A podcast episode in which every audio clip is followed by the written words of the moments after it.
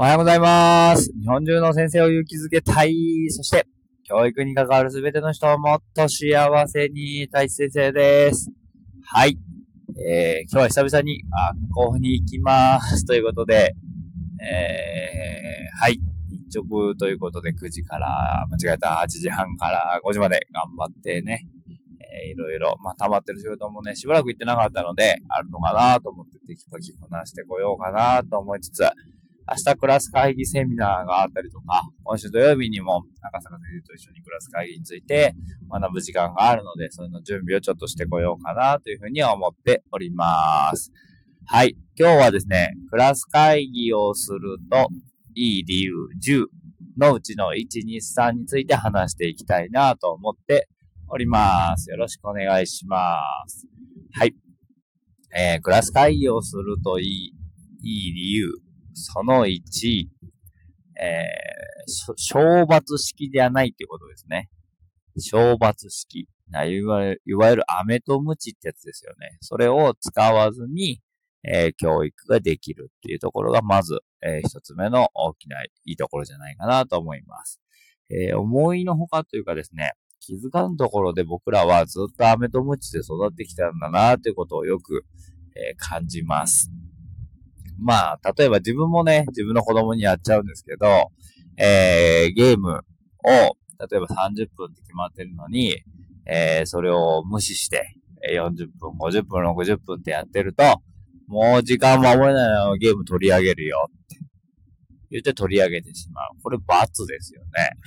まあ言ってみれば無知なわけですよ。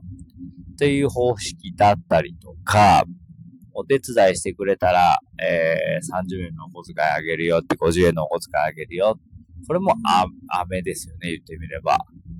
これ結構、や、やりがちじゃないですか。うち結構やってるんですよね。うん。で、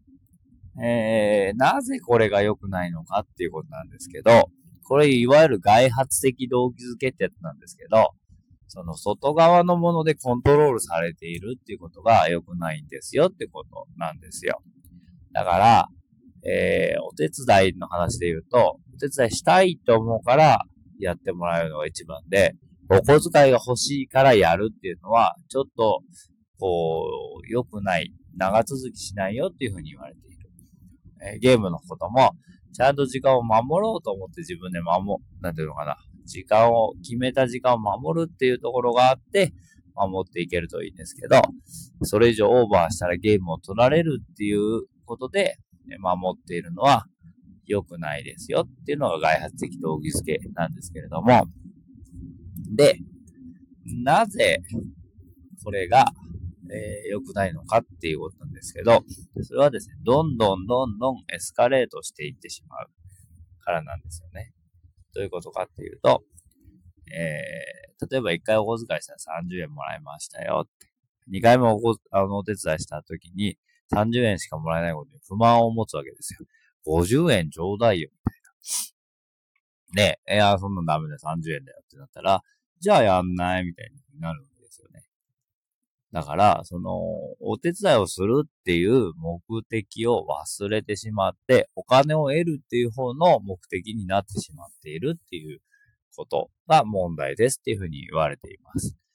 で、クラス会議では、なぜそれが、え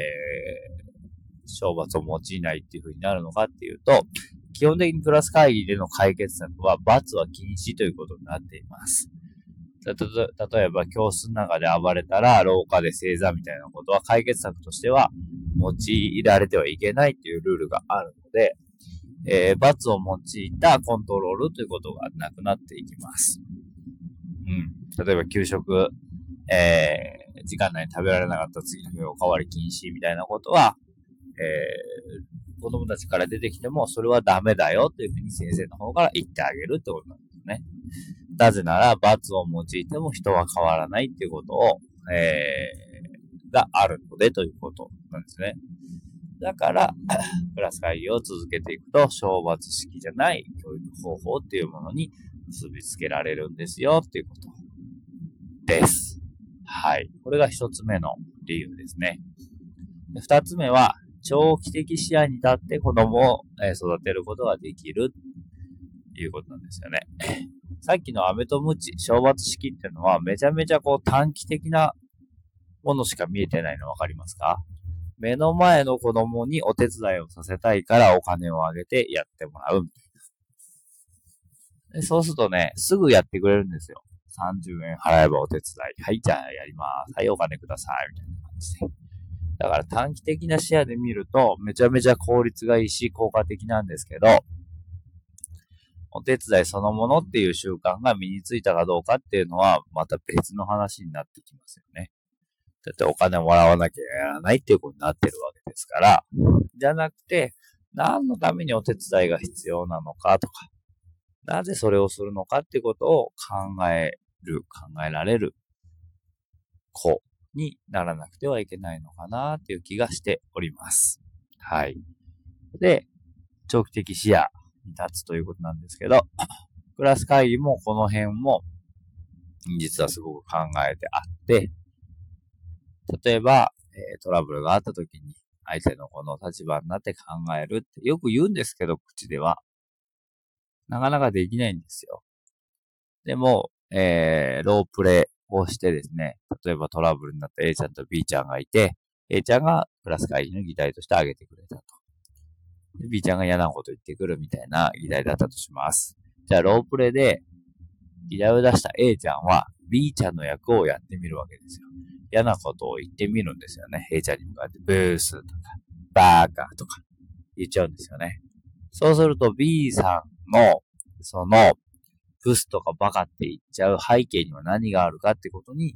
気がつくわけなんですよ。言ってみないとわからないし、周りの子たちも見てみたりとか、表情を見ていると、すごく感じるものがあって、そういうことをすることによって、あ、やばいっていうことになっていくわけですよね。これが長期的視野って。バカとかブスって言ったら、うちの人に連絡するよ、みたいな。そういう、なんていうのかな。これも懲罰ですし、短い短期的な視野ではないので、すごく効果があるし、ということですね。これが長期的な視野というです。三つ目、自己肯定感を高めることができるということなんですけど、これは、なんかこう、まず自分ができてないことをみんなに相談するとします。例えば逆上がりができなくてっていう相談をみんなにしたとします。そうすると、クラスの中から同じようにできない子たちが私もできなくて、私もできなくて、私もできなくてって、まあ3、4人出てきたりするわけですよ。そうすると、その相談をした子は、普段はあまり見えてなかったそのできてない子たちの思いと気持ちとかを知ることができて、救われるわけですよ。あ、そうかと。できてない子こんなにいるんかということですよね。で、だから、すごく、こう、まず自己肯定感が上がる。できてない自分も OK なんだなって。みんなだってできてないんだもんっていうふうに思えるっていうことがあるんじゃないかなと思っております。これが3つ目の理由でございます。1つ目、懲罰式でない。2つ目、長期的な視野に立つ。3つ目、自己肯定感が上がるという3つの理由から、私はクラス会議をやってほしいなと思うし、広めてほしいなというふうに思っております。ということで、明日、4、5、6、あるのかっていう感じですけど、一応上げていこうかなと思っておりますので、気が変わったらまた別の放送喋ってるかもしれませんけれども、1、2、3、4、5、6っていう風にどんどんどんどん上げていけるといいなという風に思っております。ということで、今日も一日皆さんにたくさんの幸せが降り注ぎますように、せーの、いいね。